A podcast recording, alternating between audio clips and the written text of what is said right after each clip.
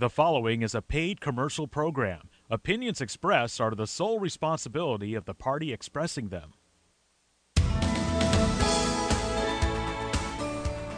Good morning. This is Heidi Hansine back with you and Donna Max. We are we have Karen Grant with us again today. We're so excited to have you again, Karen, and to learn some more about all the fascinating products that you have and the, the fascinating work that you do as well. Welcome. Say hello Thank to our you. listeners. It's great to be here again. Thank you. And we're today we're going to talk about your lullaby connection. Oh, good. Learn That's more about I wanted to be here for that. When I was telling Karen that one of the things, in fact, last was last week, wasn't it? And I said, "Oh, I'm so glad to hear this." I said because recently, you know, I've I've had I cannot begin to tell you how many baby showers I have gone to, really a ton.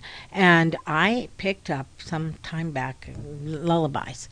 And I've been looking for new lullabies, something to give at a shower, and it's a great gift. It is a wonderful gift. It is a great shower gift. I've actually div- given and and got connected with lullaby tapes way back when when it was cassette tape.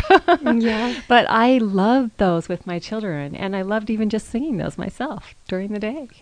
Yes, you have a nice voice too, Heidi. That's well, great. thank you, thank you. But I'm Karen, you sing on these? Is that what you do? Yes, I I do. I sing on them. I wrote them for my children, and they comprise eight CDs now of guided visualization and lullabies and instrumentals at the tail end of the CD, so that a mom can use these CDs in putting her children to sleep at night with nighttime nurturing. And I couple all of that with aromatherapy and a diffuser so that the bedroom is just smelling good like wild orange or or citruses and lavender and it just creates a little heaven on earth for the child. what is the guided visualization that you mentioned?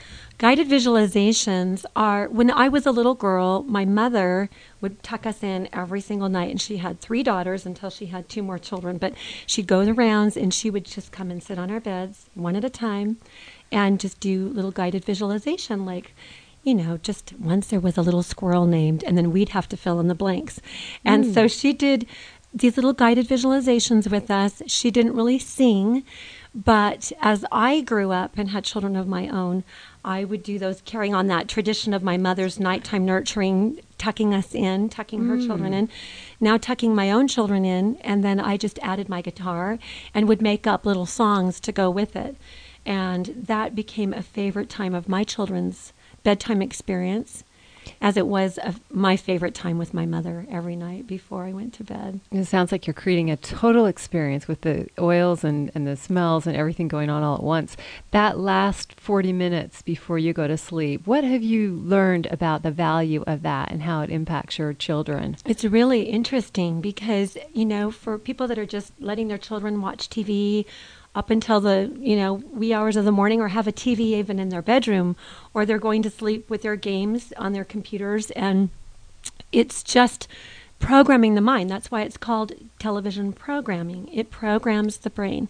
And so the last 40 minutes before you go to sleep is what the brain will recycle for the next eight hours. And so it really does program our mind. And so we are using the lullabies to help to lift our children's consciousness, their subconscious awareness, to, cre- to connect creatively to the Savior through Christ centered lullabies that are just sweet and tender, written for the purpose of reinforcing that this child is divine, that they have a loving Father in heaven who loves them, and helping them to shed the troubles during the day hmm.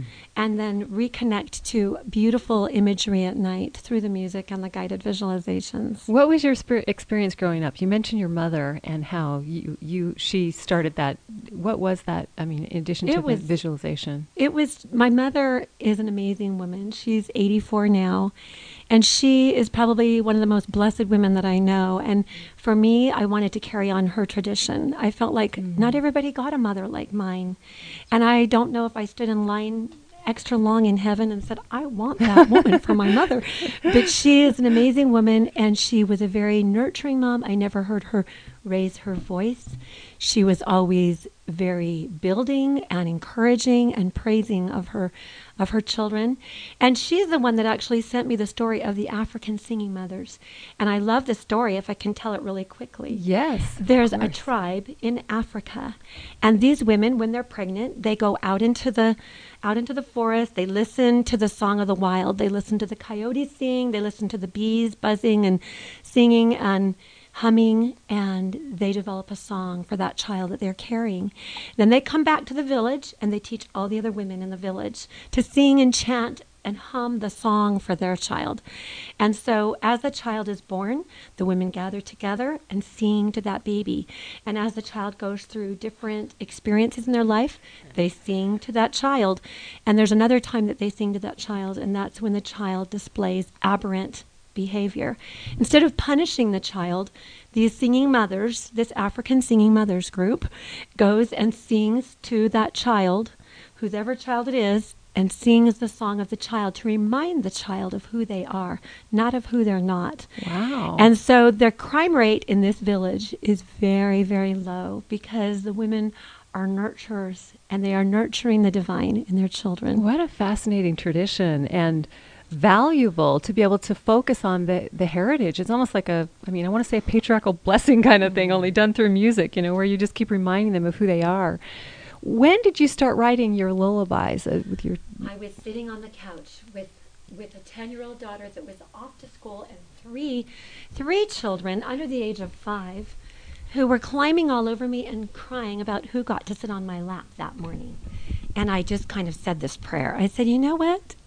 Heavenly Father, this is not as fun as I thought it was going to be. I thought motherhood was going to be fun.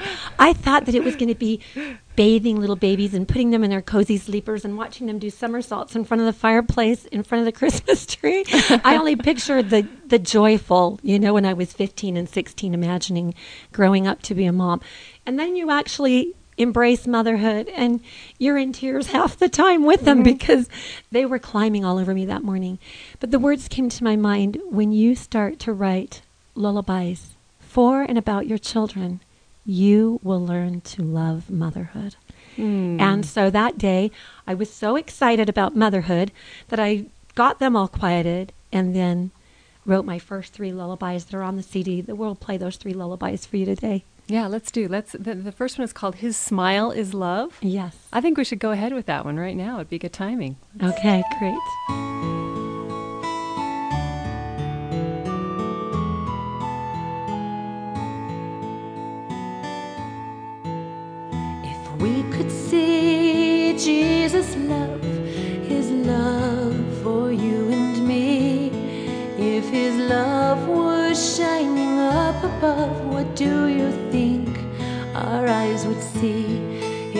Smile is love, his smile is light, his smile is hope, his smile is bright, his smile is faith, his smile is cheer, his smile will dry your every tear.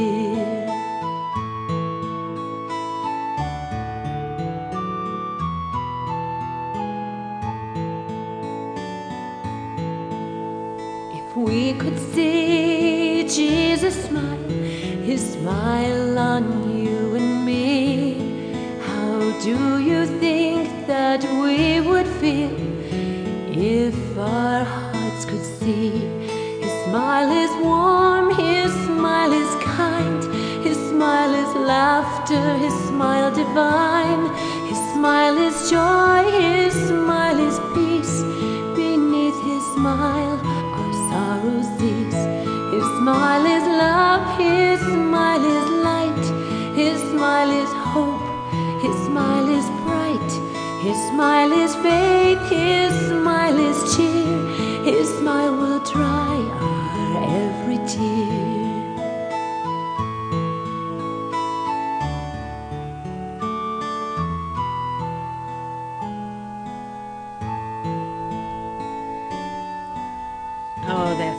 Sweet and lovely. I really do like that. That is Thank beautiful. you. Beautiful. Why Your did voice was lovely on Thank this. you. Why did you write that song? Uh, Because I wasn't smiling enough at my children. And I felt one day him saying, I don't want your children to comprehend me the way they're seeing you. And I knew that our children will can only comprehend God the way they see their parents. Mm, such a beautiful insight. It's so true. The child looking at their mother is basically learning then about God's love. They are. And so after that song, I was able to remember to smile, to smile more, and to use my voice, not just when I sing, but to use my voice in a loving tone with my children. And now I have grandchildren in my home. And I, I watch my voice. I really pay attention to how I boost them, build them, mm. encourage them, and I think, boy, I wish I could do mother. I wish I could do motherhood all over. I guess grandmotherhood is round two, right? yes, it kind of is. It's after you've learned everything, then you get to practice a little yes. bit more with the, the grandkids.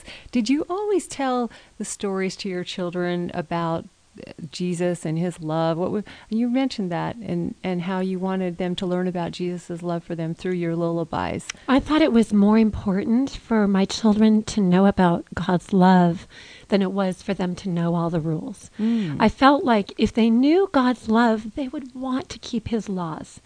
But if they just had a mother who was saying, you need to do it this way, you need to do it that way, buckle up, where's your shoes? It's time for church, sit on that bench for three hours, that that was just too much for a little child. Mm. I wanted them to connect to Christ first, and then they would learn to love his law. That's a good point. If they could Very feel good. the pure love of Christ, then they could connect to him. And a storying point was it was I lived in Kaysville and there was a windstorm. Our house lived on the corner of Fruit Heights and Kaysville, and when that wind got howling, it would branches would hit against the window panes and and howl around the house and so one day, all three of the little ones climbed up on my lap again. This time I was in the recliner and they were all on my lap and they they were like, "Mommy." They were so frightened and I said, "Well, let's just tell a story about Jesus. There was a time when his disciples were frightened too." And so he actually was asleep on the boat and the waves were blowing and the winds were blowing and they were like, "What what happened? What did he do?" And I mm-hmm. said, "Well, he, when the disciples woke him up, he just looked at the waves and the winds and said, Peace, be still. And right when I said that, the wind stopped blowing and the wind stopped howling and the branches stopped hitting against the windows immediately the same time I told the story. And Michael, who is 28 now, but he was five then, he looks up at me and he says, Do it again, mommy, do it again. and I've remembered that through the years as a single mom when the waves were pounding and the winds were rushing against our home. And as you go through things, being a single mom, mm-hmm. I was so grateful for the lullabies to be able to pull those out. And I'd hear Michael's little voice do it again, mommy, do it again. And I think as mothers, we need help knowing how to do it again. And so this the CDs and the stories and the guided visualizations on them are to help mothers do it again to help restore faith when faith is, you know, when faith is faltering and to comfort little hearts when they're breaking mm-hmm. and to help mm-hmm. children to have courage and faith in a world where there are troubled times. So you you really feel like listening to these lullabies has helped your children. What have you seen in their progression and in, in their lives now that are a result of you singing these lullabies and, and coming up with them when they were children? Oh, I have a poignant story, and this story is about Michael. Um, later on, after writing the lullabies, his father and I did go through a divorce. Mm. Michael took it the hardest, and Michael got into drugs at age 15. He was living primarily at the other parent's house, and he was doing things that I didn't know about. But I would send the CDs over in the suitcases with headphones, Sony Walkman headphones. When he was young, he would listen to them all the time. And then at 15, he went through a hard time, and that hard time continued and he experimented with drugs and he got into a drug and alcohol addiction. And I told the Lord, I will keep writing lullabies and songs for women in the scriptures. I will keep doing my part. You raise my son and keep him alive, please, because there is no father here. So be his father, please. And and one day when Michael was 25, he called me and he said, "Mom, this planet is too hard for me." He said, "I'm going I'm going to commit suicide tonight. Oh my goodness. And I, the only thing I could think of was, Michael, where are you? And he said, I'm three blocks away from my house and I have a gun and mom, this is the end, but you've never been unkind. You've always been loving. And I thought you at least deserve to know how much I love you, and please don't think it's your fault. Hmm. And I immediately began to pray, and the thought came ask him if you can sing him one of his lullabies. I said, Michael, do I get one last request? He said, Well, I that kind of stunned him that I sounded so, you know, mm-hmm. apropos. Mm-hmm. He said, Well, I guess so. Okay, mom, I guess you deserve that. And I said, Will you, where are you? He said, I'm three blocks away from my house. I said, Be very careful and get home and put the gun away. And he went back home and I sang him lullabies without the music, without the instrumentals, even without the aromatherapy, without the massage that I had done. And he listened to the lullabies. And when my daughter went and my husband went to pick him up, the gun was laying on the end table on the side of his bed. And tears were streaming down his cheeks. And they said the speakerphone was on, and all we could hear was your voice singing Michael lullabies. Oh, what a miracle. He was brought home to me that night, mm-hmm. and that night I stayed on the couch. He slept on the couch. He had taken an anti-anxiety med and had also had been drinking alcohol.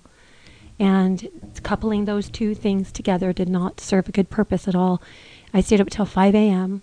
putting citrus oils on his feet, putting them under his nose.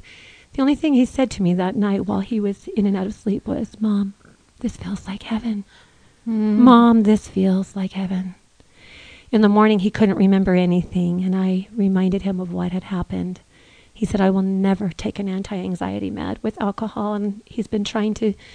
To, re- to get off alcohol, and he mm-hmm. recently came home from his rehab, and he said, "Mom, this rehab place needs these lullabies. It these teenagers, these these teens, these young adults need this work with the joy coaching and with what you do. So I know, you know, I had to wait till I he was 28 to really understand the impact of the lullaby connection on a little boy's heart and soul that was grieving the loss of his parents' marriage you for know, so many years. If you don't mind me interrupting you right there, I think I think that is so important. You know, I think all teens pull away.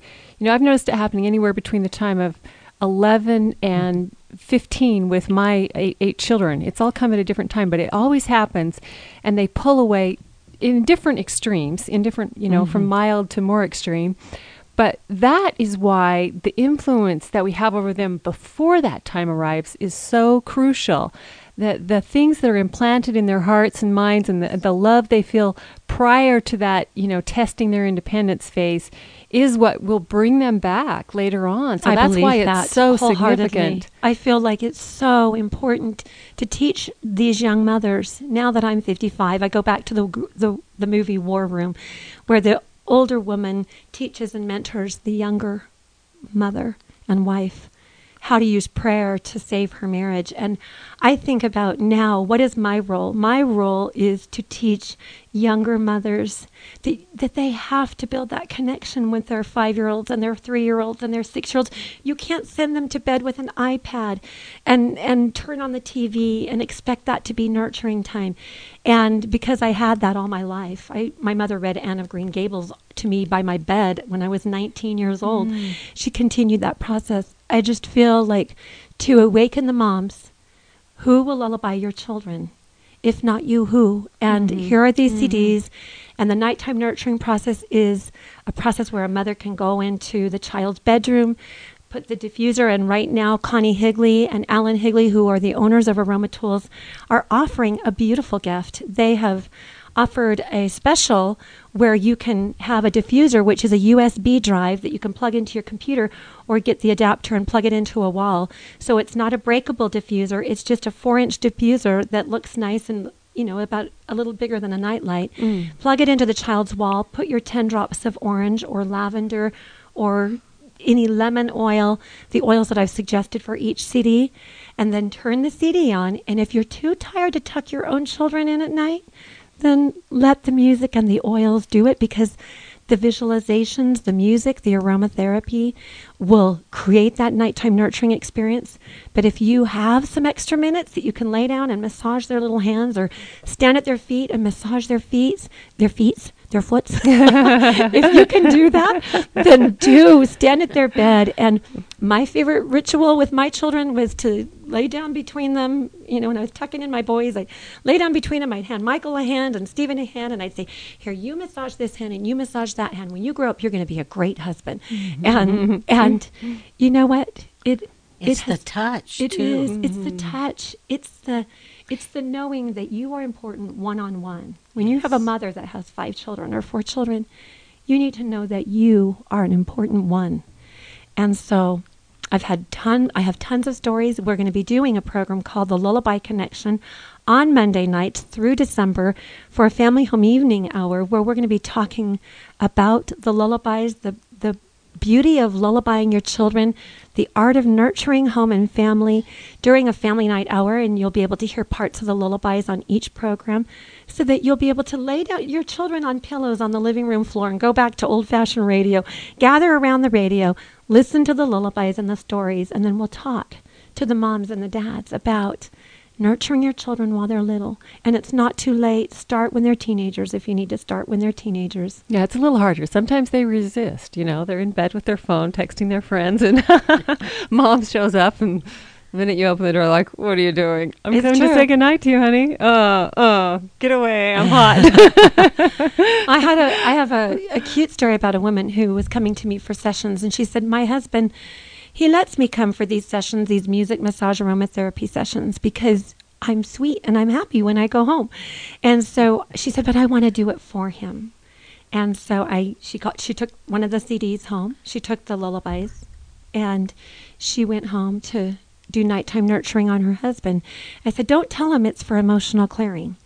Just let him know that you're learning a new process and you want to practice on one foot with one song. And he'll ask for more.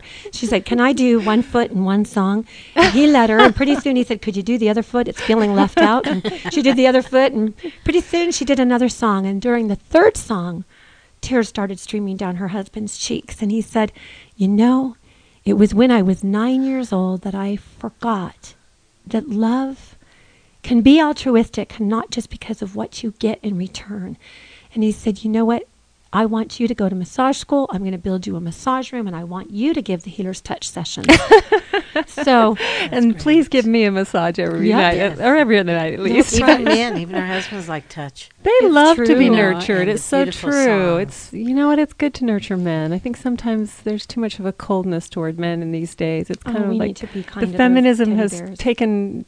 I mean, I'm always I'm always about women being honored and, and recognized, but not to the extreme of, of discounting the men and their contributions.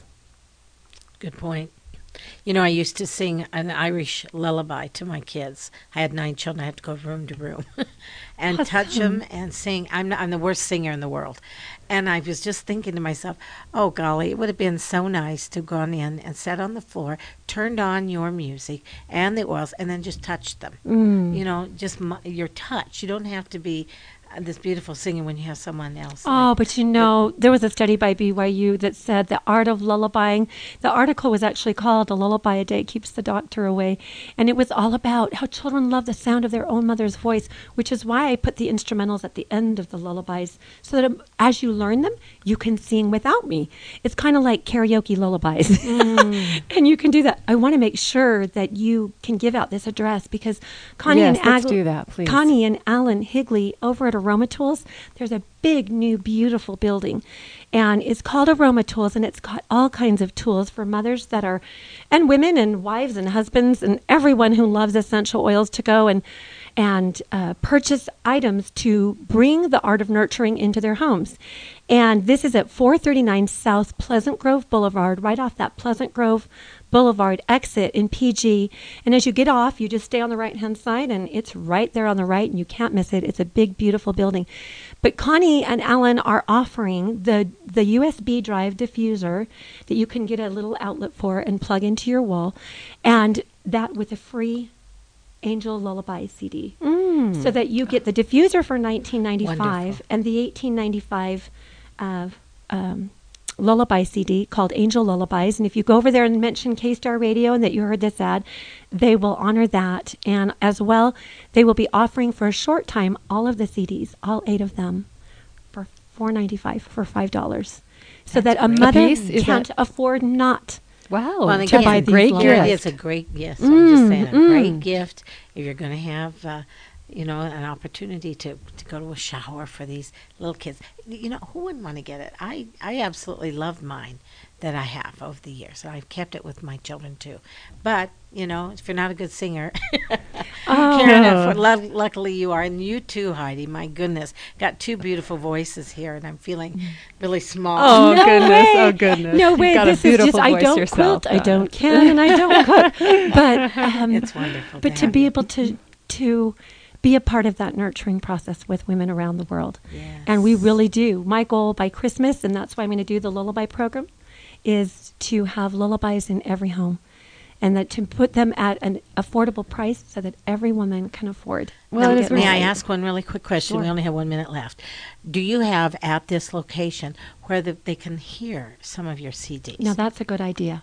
I will I will bring that up because it would be nice to have a sample CD that you can just put it in with headphones Yes, maybe. It's a phenomenal idea. There was uh, last night. I went over to say goodnight to my grandchildren, tuck them in because my daughter was out of town, and I was singing a little song to one little girl, and then her older sister came in and started singing to her and rubbing her back. I think as we share these lullabies, we're actually teaching the children how to be mothers Oh, and fathers. You're in the building future. little nurturers. Nurturers in your own home.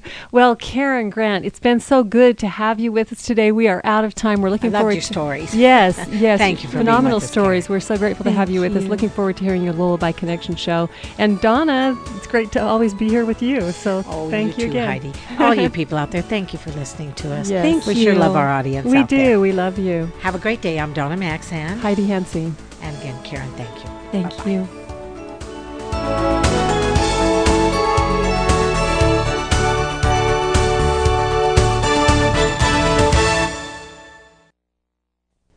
The preceding was a paid commercial program.